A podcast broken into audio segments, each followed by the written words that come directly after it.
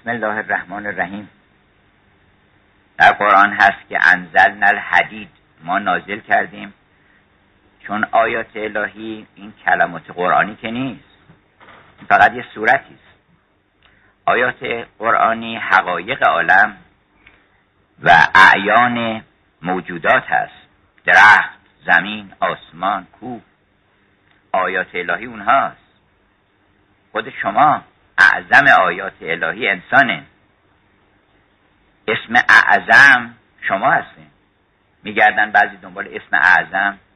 فکر می‌کنم مثلا الله محیمنه نمی‌دونم جبار کدوم اسمه که خاصیت های ویژه داره. دنبال این میگردن. یکی از آیات الهی آهن. و انزلنا الحدید. ما آهن رو نازل کردیم. فیه بحث شدید. خیلی صلابت داشته باشه و قدرت داشته باشه چون صلابت و قدرت هم مصرف داره. دو چیز گیرن مر مملکت را یکی زعفرانی یکی پرنیانی. زعفرانی اونی که با, با مرکب زعفرانی فرامینی می نوشتن که با اون مملکت ها رو می گرفتن یکی زعفرانی یکی پرنیانی.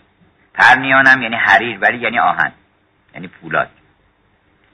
یکی زعفرانی یکی پرنیانی یکی زر نام ملک برنوشته یکی آهن آبداده یمانی. حالا زمخشر اینها اون آیات لفظی رو زمخشری و کشاف و امام فخر رازی و اینها. ولی چه بهتر که ما آیات تکوینی الهی رو تفسیر بنویسیم. دوازده جل کتاب تفسیر نوشته یک آلمانی در تفسیر کلوروفیل سبزینه برگ. این آیت الهی دوازده تفسیر داره. حالا بعضی فکر می‌کنن تفسیرهای خیلی مفصل نوشتن مثلا سی جل شده. در حالی که صد هزار جلد هم تفسیر بنویسین برای همون برگ کافی نیست. برگ کافی نیست. این آهن چند هزار جلد باید بنویسین؟ حالا تازه اول کار هستیم. اول خط آهن هستیم. که چه معجزات و چه لطائف خداوند در کار این فلز قرار داده که شما به همت اون ارگانایزر عقل ما که همه کارها به دست اوست بتونین از توی این هزاران شگفتی بیرون بیارید و نیازهای انسانها رو برطرف کنید.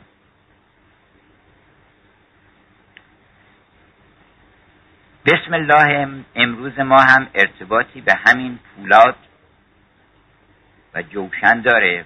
برای اینکه حقیقتا بسم الله یک جوشنی است که اگر انسان بپوشه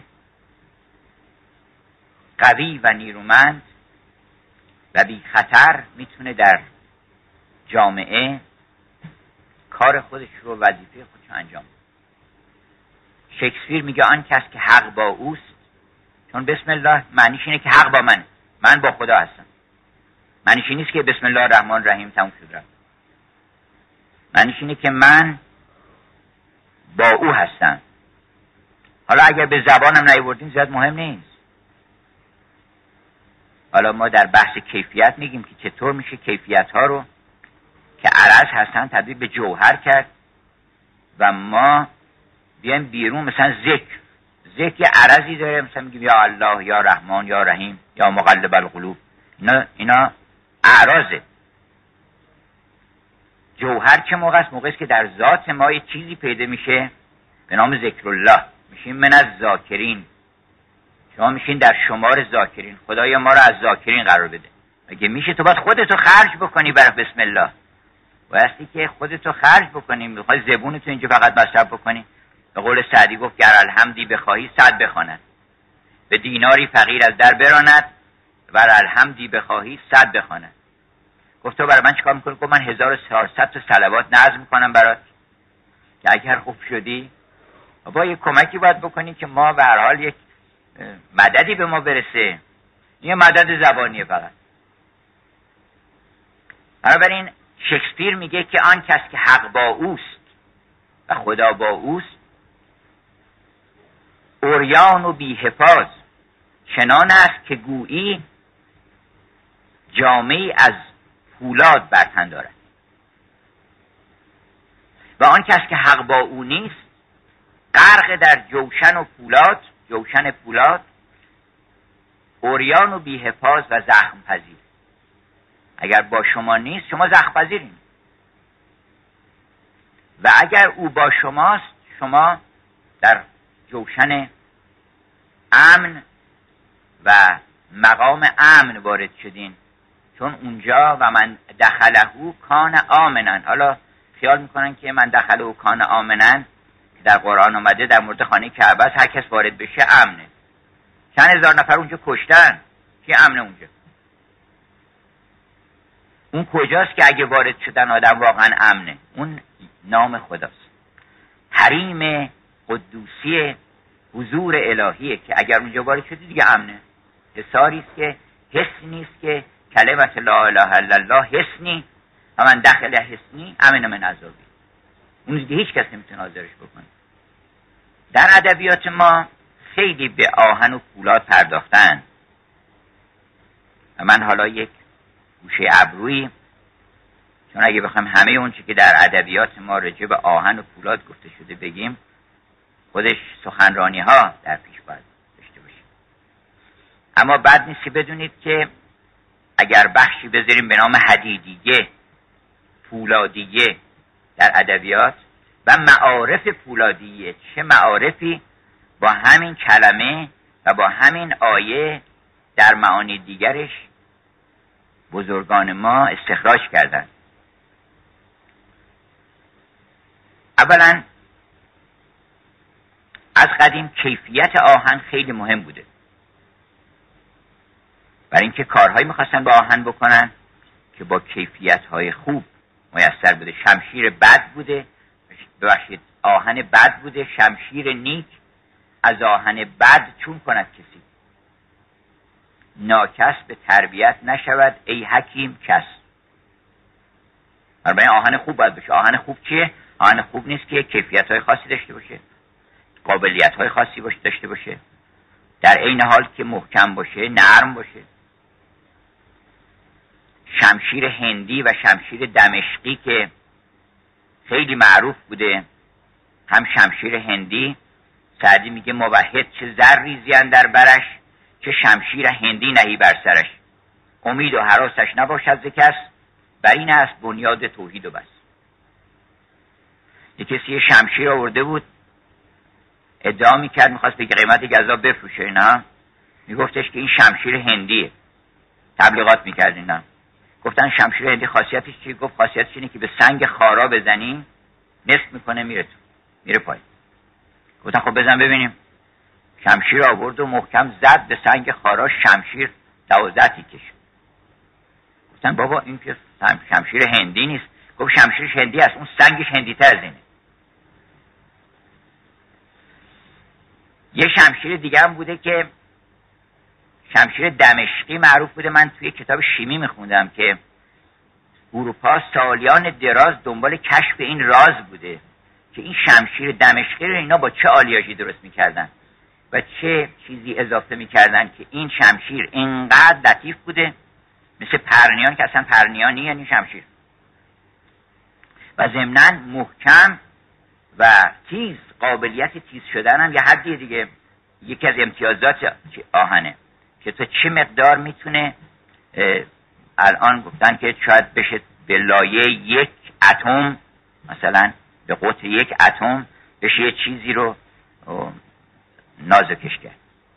و چقدر این می‌تونه؟ این میگن صلاح ایوبی صلاح ایوبی و ریشارد شیردل که در جنگ های صلیبی مقابل هم بودن در اواخر جنگ های صلیبی یه جا آمده بودن به اصطلاح حماسه و رجزخانی می‌کردن که قبل از جنگ امتیازات خودشون نشون بدن که شمشیر ما چنینه و شما با کی می‌خواین جنگ بکنید میگن ریشارد شیرده یه سپری رو گو بندازیم بالا شمشیرش رو زد سپر آهنین رو نصف کرد از وسط. اون یکی اومد چندین آزمایش چیز نشون دادن نمایش. بعد نوبت صلاح الدین رسید. صلاح الدین یه شمشیر دمشقی داشت. شمشیر دمشقی گفتن تو آفتاب هزار رنگ میشه. یعنی یکی از خصوصیات همین بود که شمشیرهای خیلی نور رو طوری بود که میشکست و شمشیر هزار رنگ بهش می‌گفتن. پر تابوس مثل پر تابوس و این آمد یه بالش حریر بالش ابریشمی رو آورد. اونم می‌خواست نمایش بده. سپر آهنی هم ننداخت بالا. این شمشیر رو گذاشت روی این فشار هم نداد همینطوری گذاشت روی این این برید و رفت پایین. و همه اینا مبهوت شدن. فهمیدن که این تیزتره. که شمشیر نمی‌تونه اون چیز لایه های ابریشم رو راحت ببر رو بر پایین. در حال از قدیم کیفیت آهن خیلی مطرح بوده و به عنوان مظهر برای طرح مسائل اخلاقی خیلی ازش استفاده کردن. همچه آهن گرچه تیر هیکلی سیغلی کن سیغلی کن سیغلی تا در او انوار قدسی رو نهد عکس هوری و پری در بجه یعنی این قلب ما مثل آهنه. منتها ریم می‌گیره. ریم هم لغتی است که معنی زنگ در قدیم ریم آهن می‌گفتن. خاقانی گفته که در یه بیت تا آهن به کار برده. زین خماهنگون یعنی روزگار. زین خماهنگون که چون ریم آهنم فرسود و سوخت شد سکاهن پیشه از دود دل دروای من. سکاهن هم یه ترکیب از سرکه و آهن بوده. اینا رو می‌تونیم بعدا مطالعه بکنید دربارش این احتیاج داشته به اینکه سیغلی بکنن و اون زنگ بره. این قلب ما هم, هم یه آهنی است که اگر سیغلی بکنیم روی جانان طلبی آینه را سیغل ساز. ورنه هرگز ندمد ورنه هرگز گل و نسرین ندمد زاهن و روی. باید سیغلی بکنیم. و علنا له الحدید که در قرآن آمده اونم باز در ادبیات خیلی بحث کردن که این خداوند فرمود ما آهن رو که به این صلابت هست برای تو نرم کردیم برای داوود. چرا؟ برای اینکه داوود عاشق بود. عاشق آهن رو نرم می‌کنه. مولانا میگه که منان منان مومم. چون موم دیگه نرمترین چیزاست. در مقابل پولاد. میگه من آن مومم که دعوی من این است که من پولاد را پولاد کردم. یعنی صلابت پولاد رو من موم. اگر تو نرم بشی اون وقت صلابت پولاد رو پیدا می‌کنی. یعنی کاری که پولاد می‌تونه بکنه با محبت. یه کارخونه رو می‌خوان اداره بکنن. هرچی شمشیر می‌زنن و پولاد و ارچبت که صلابت و سختی و دستورات و بخشنامه و اینا اثر نمی‌کنه. اما وقتی محبت در کار میاد میشینن با هم میگن عزیزان ما اینجا اومدیم با هم کار بکنیم. می‌خوایم کار خوب بکنیم. می‌خوایم انشالله هم خودمون به برکت برسیم هم اینکه جامعهمون رو به برکت برسونیم. با هم بیایم ما نیروهامون رو همسو بکنیم. قانون فیزیک هم که همتون خوندین که وقتی که نیروها در جهت هم نباشن از هم کم میشه. اگه من پنجاه تا باشم شما سی تا باشین میشه بیست تا. زن و شوهرها چرا زورشون کمه؟ خانواده ها به بچه ها نمی‌رسه زورشون. چرا؟ برای اینکه دوتا هستن دوتا هم از هم کم میشه. مثلا مرد خانم صده مردم نوده میشه ده. بچه زورش سیه. بنابراین نمی‌رسه زورش به بچه ها نمی‌رسه. اما اگر که اینا بشن صد به اضافه نود میشه صد و نود با زورشون به بچه ها می‌رسه.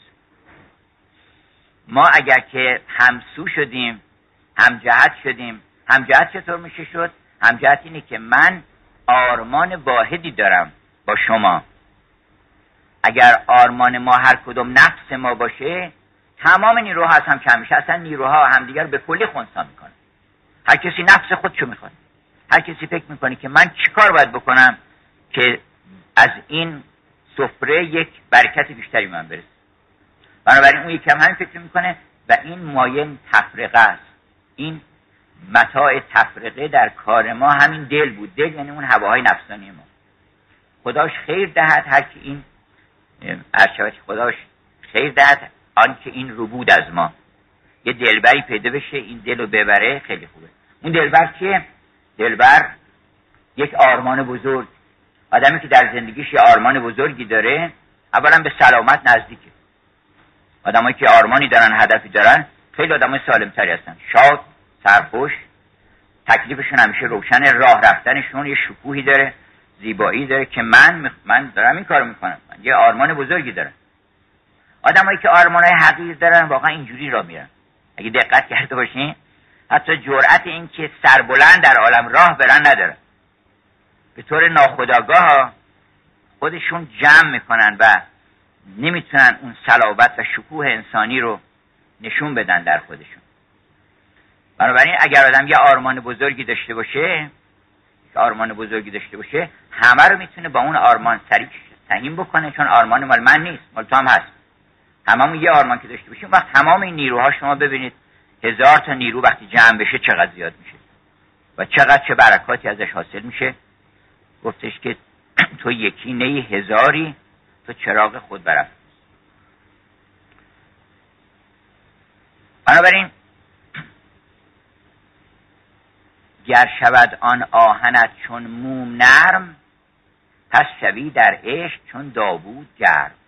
اگر بتونی اون سختی ها و صلابت ها رو با محبت در کوره محبت نرم بکنی اون وقت می‌تونی اینو هر شکلی درش بیاری. همون فولاد رو زره درست می‌کنی زره داوودی. معروف بوده که حضرت داوود میساخته. به خاطر همینه که این اولین بار آموخت که اینو ما می‌تونیم نرمش بکنیم مثل نرمتر از موم و بعد به هر صورتی خواستیم درش میاریم حالا امروز صحبت ما و خوشحال شدم که هفته شما هم هفته کیفیته و بحث کیفیت الان داره به تدریج مطرح میشه در جوامع صنعتی ما و من امیدوارم که این بحث خیلی جدی دنبال بشه و بعد مبانی و زیربنای فلسفیش هم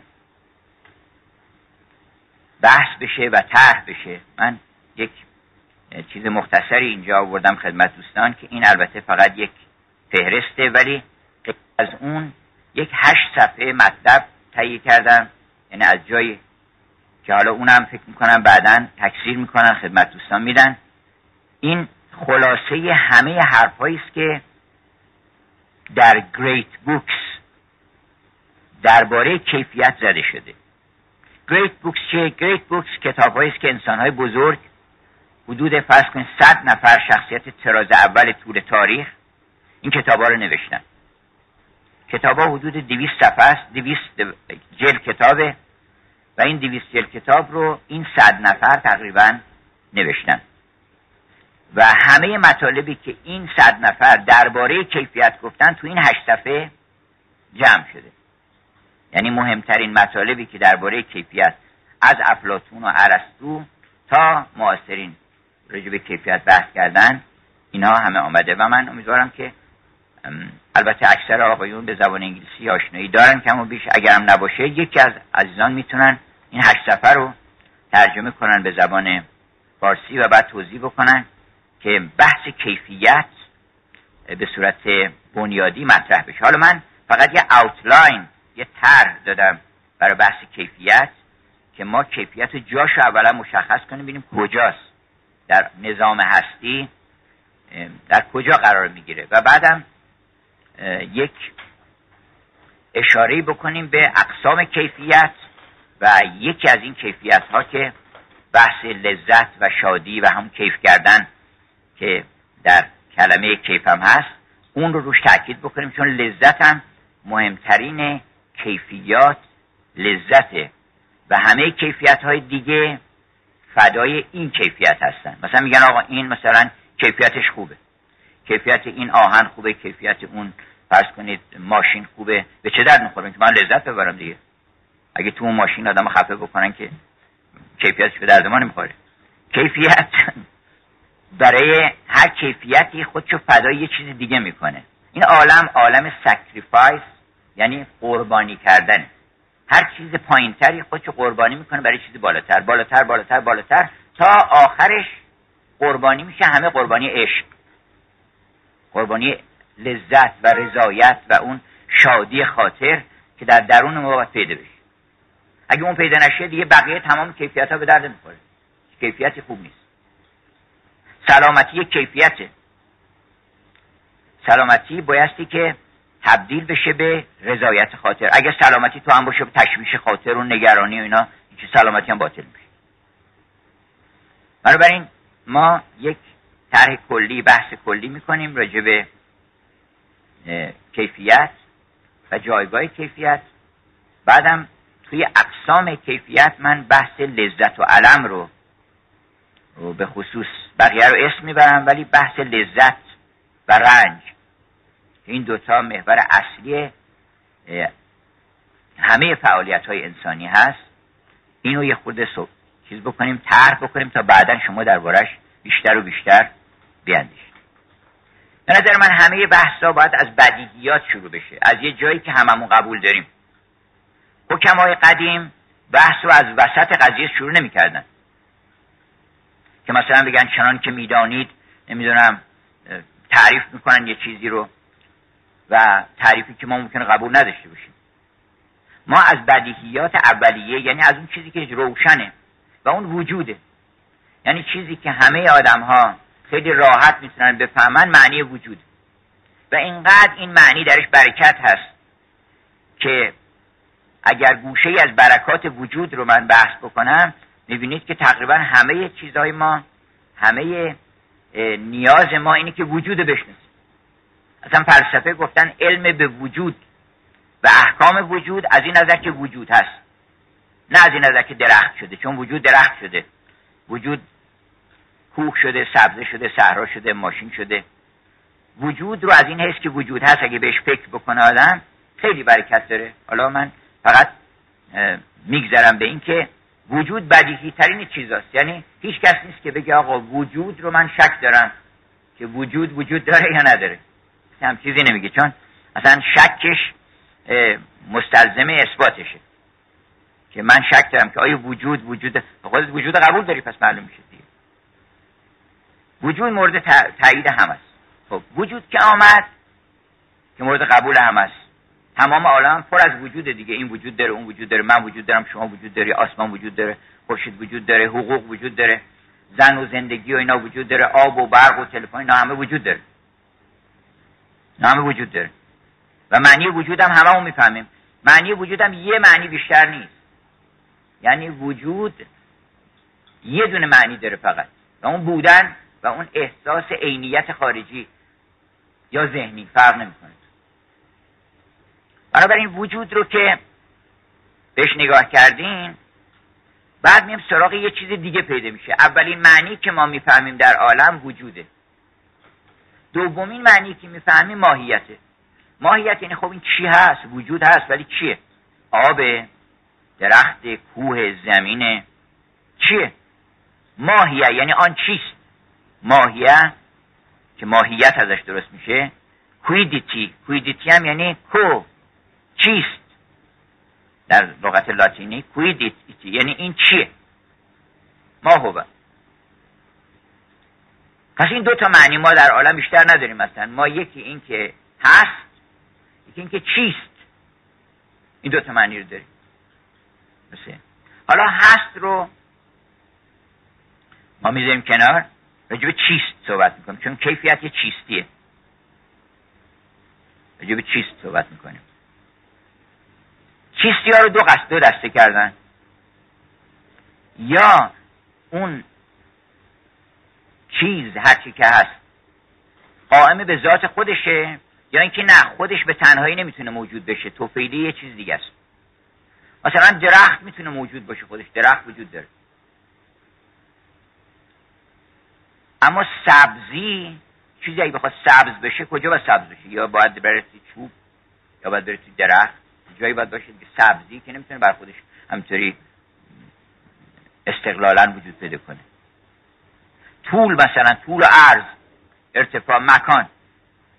مکان و طول مثلا شما می‌تونید یه مقدار طول به من نشون بدین. طول رو باید در یه میز نشون بدین در قد آدمیزاد نشون بدین.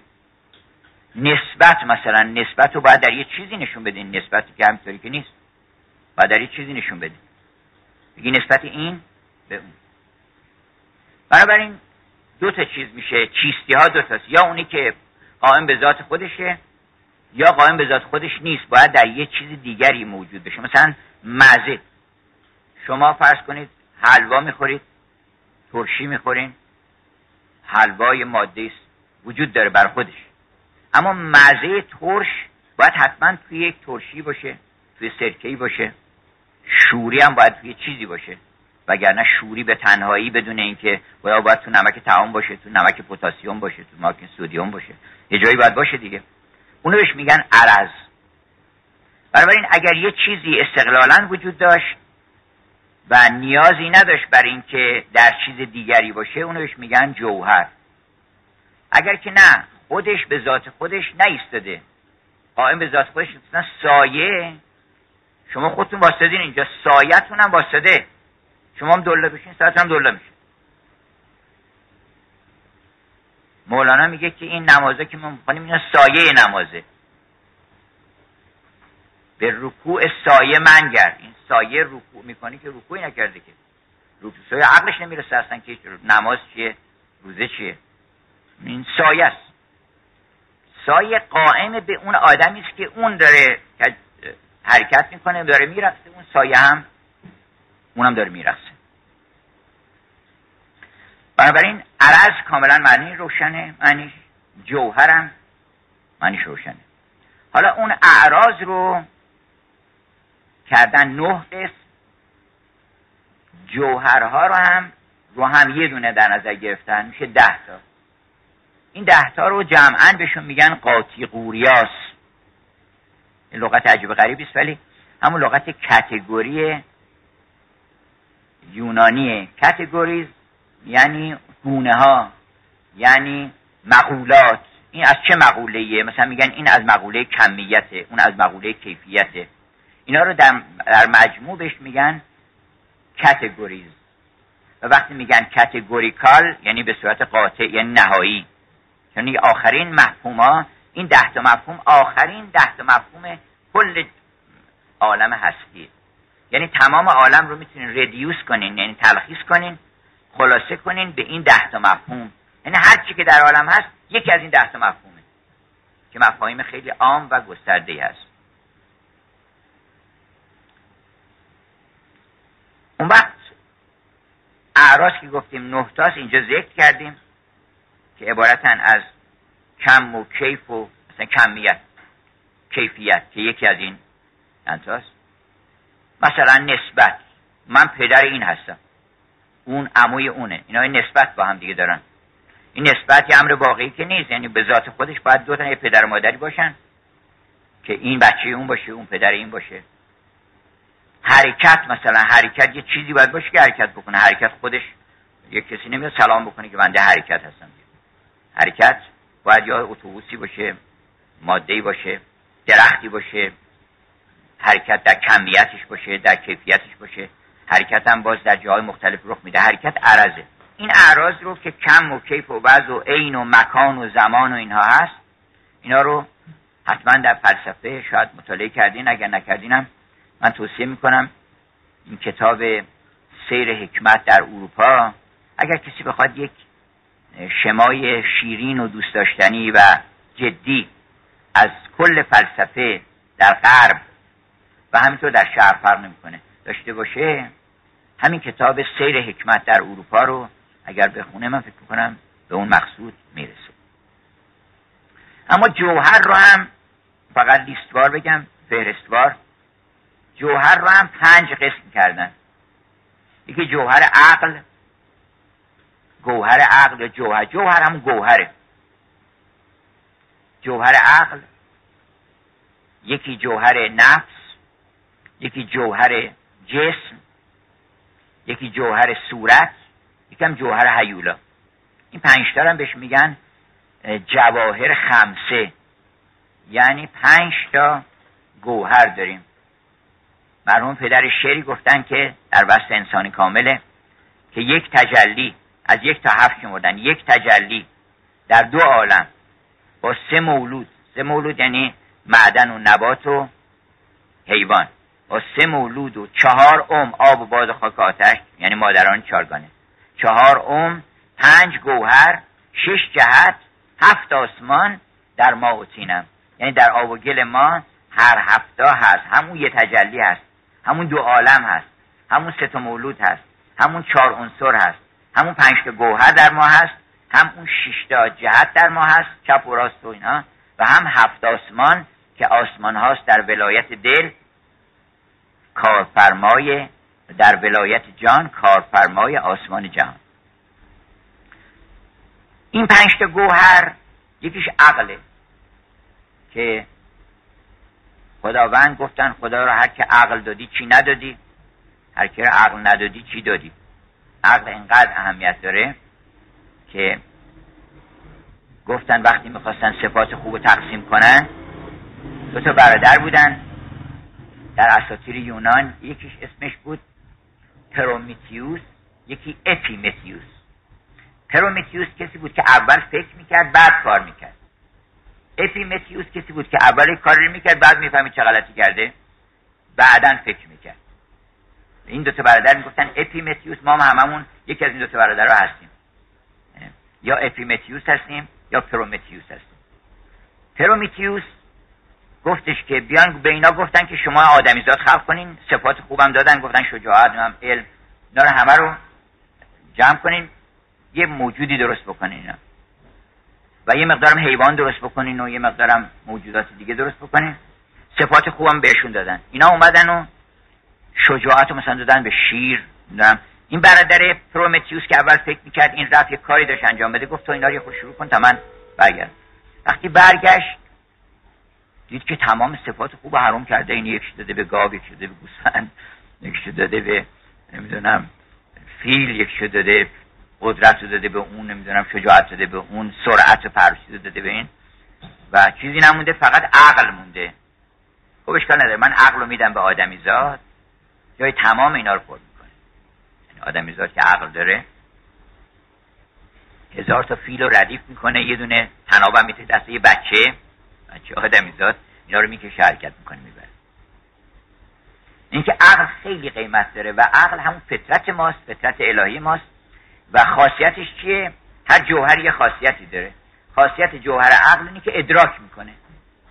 ادراک می‌کنه و تمیز میده. خصوصیت ویژش تمیزه. یعنی می‌فهمه اصلا به همجهت تمیز یعنی عقل. مسکین خر اگرچه بی تمیز است چون بار همی برد هم عزیز است. ولی اونم بی تمیز نیست. خرم بالاخره تمیز میده که این علف اون کلوخه تشخیص میده. همونم به اندازه خودش برای تمیزهای خودش داره بنزی کافی. حتی انقدر چیزی که گاهی اوقات ما در هندسه قضیه همار داریم. یعنی قضیه که همار خودش به طور طبیعی می‌فهمه ما باید تو هندسه ثابت بکنیم.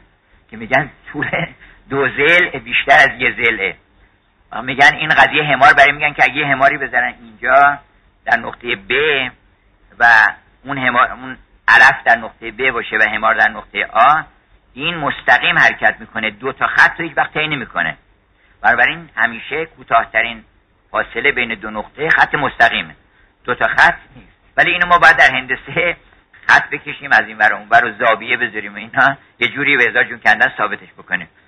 ولی قضیه همار ثابته. برای اون ثابته. بنز خودش تمیز داره.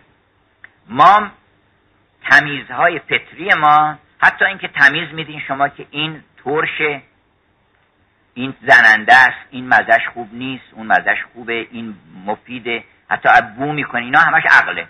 عقل رو محدود نکنیم به تعقل کردن فقط. تمام تمیزهای ما که می‌فهمیم که این بهتر از اونه. مثلا کیاست که میگن یکی از یکی از کیفیت های نفسانیه. کیاست اینی که تشخیص بده این خوبه اینم خوبه ولی این بهتره. کیاست؟ تشخیص انفع و الزم این لازمتره و مهمتره. همجاست خیلی آدم هستن که تمیز میدن کلا ولی تمیز مفیدتر رو نمیدن. مثلا شما می‌خواین کتاب بخونین خب خیلی کتاب خوبه ولی کتاب خوبتر کدومه؟ کتاب بهترین کدومه؟ اون آدم کیس آدم زیرک که بهش میگن به این صفت میگن کیاست اون کسی که انفع و الزم و بهترین رو انتخاب می‌کنه. و تشخیص میده. و همین خیلی به ما کمک می‌کنه که وقتمون رو به دست بیاریم یعنی وقتمون رو ذخیره بکنیم و تلف نشه چرا؟ به اینکه شما صد کتاب می‌خونید بعدم میگه من آقا 20 ساله یک کسی می‌گفت من آقای دکتر 20 ساله دارم تو این مسائل مطالعه می‌کنم. هنوز هیچی نفهمیدم. خب برای اینکه چه مطالعه می‌کنه چی می‌خونی؟ آدم دو تا کتاب اگه بخونه کتاب خوب باشه کلی چیزی یاد می‌گیره. اما اگر 200 جلد 500 جلد هزار جلد کتاب بخونه هیچ فایده نداره. اگر کتاب پرا چیز باشه کتابی باشه که شعن خوندن متوسط باشه. میدیوکر باشه حالا بعدم نباشه. بنابراین این تمیزها که در ما هست اینا صفات عقل تمامش. حالا تمیزهای اخلاقی شما می‌فهمین که خوب نیست آدم دروغ بگه. خوب نیست آدم خیانت بکنه به دوستش پشت سر دوستش حرف بزنه. اینو تشخیص میده تمیز میده این. این تمیزهای فطری ماست. این تمیزها رو مجموعش بهش میگن عقل و عقل قوه ادراک و تمیزه در کل. این یه نفس یک گوهر هست که گوهر عقلش میگن. که در روز قیامت هم به اندازه گوهر عقل شما رو مجازات می‌کنن. ماها رو یعنی هممون رو. یعنی محاکمه که می‌کنن به مقدار عقل محاکمه می‌کنن. یعنی میگن که خیلی خوب شما بتشی برین اینجا ببینیم عقلتون چی می‌گفته. اگر طبق عقل رفتار کرده باشی کاری ندارم. اگه بتونی ثابت کنی که من این کاری که کردم عقل اینه به من گفته. ولی نفس نبوده عقل بوده شما رو بازخواست ازتون نمی‌کنه. بکع و عاقب و بکع و سیب در حدیث قدسی هست که خداوند فرمود من به اندازه تو پاداش میدم و به اندازه تو ثواب میدم و اندازه تو هم مجازات می‌کنم. به اندازه عقل. یه گوهر دیگه در ما هست گوهر نفس. جوهر نفس. که اون گوهر نفس علاوه بر اینکه ادراک می‌کنه و تمیز میده بالاتر مقامش. گوین که در فلسفه مقامش رو پایین تر می‌ذارن. ولی مقامش بالاتره چرا؟ برای اینکه ادراک رو می‌کنه. اون وقت دوستم داره. عشق داره. میگه من می‌خوام. نفس اونیست که میگه من می‌خوام. میگه که این چشم ابرو هم می‌فهمم که قشنگه. هم ضمنا می‌خوام. این زیبایی رو این گل رو قشنگیش رو ادراک می‌کنم ضمنا می‌خوام. اونی وجهش که می‌خواد اونش میگن نفس. پس نفس یعنی چی؟ یعنی خواستن. حالا اینکه ما میگن نفس اماره دنبال نفستون نرین اینا برای که های سطح پایینه میگن نرین. وگرنه نفس که چیزی بدی نیست. خواستن بده. ما یه چیزایی رو بخوایم. عقل ما تمیز میده که این خوبه. اونم میگه که من می‌خوام. به ما بدین. منتها وقتی که سطحش خواستن ما میاد پایین میگن که تو آدمی زاد یا تو گاو گوسفند که نیستی که اینی میگی من می‌خوام. این به اندازه خوراک خوبه به دادیم. ولی چیزای دیگه هست. و تو بایستی که خواستت به تدریج به تدریج بالا بره و بالاتر و بالاتر. یه وقتی هم بگی که من خدا رو می‌خوام. خورما رو نمی‌خوام.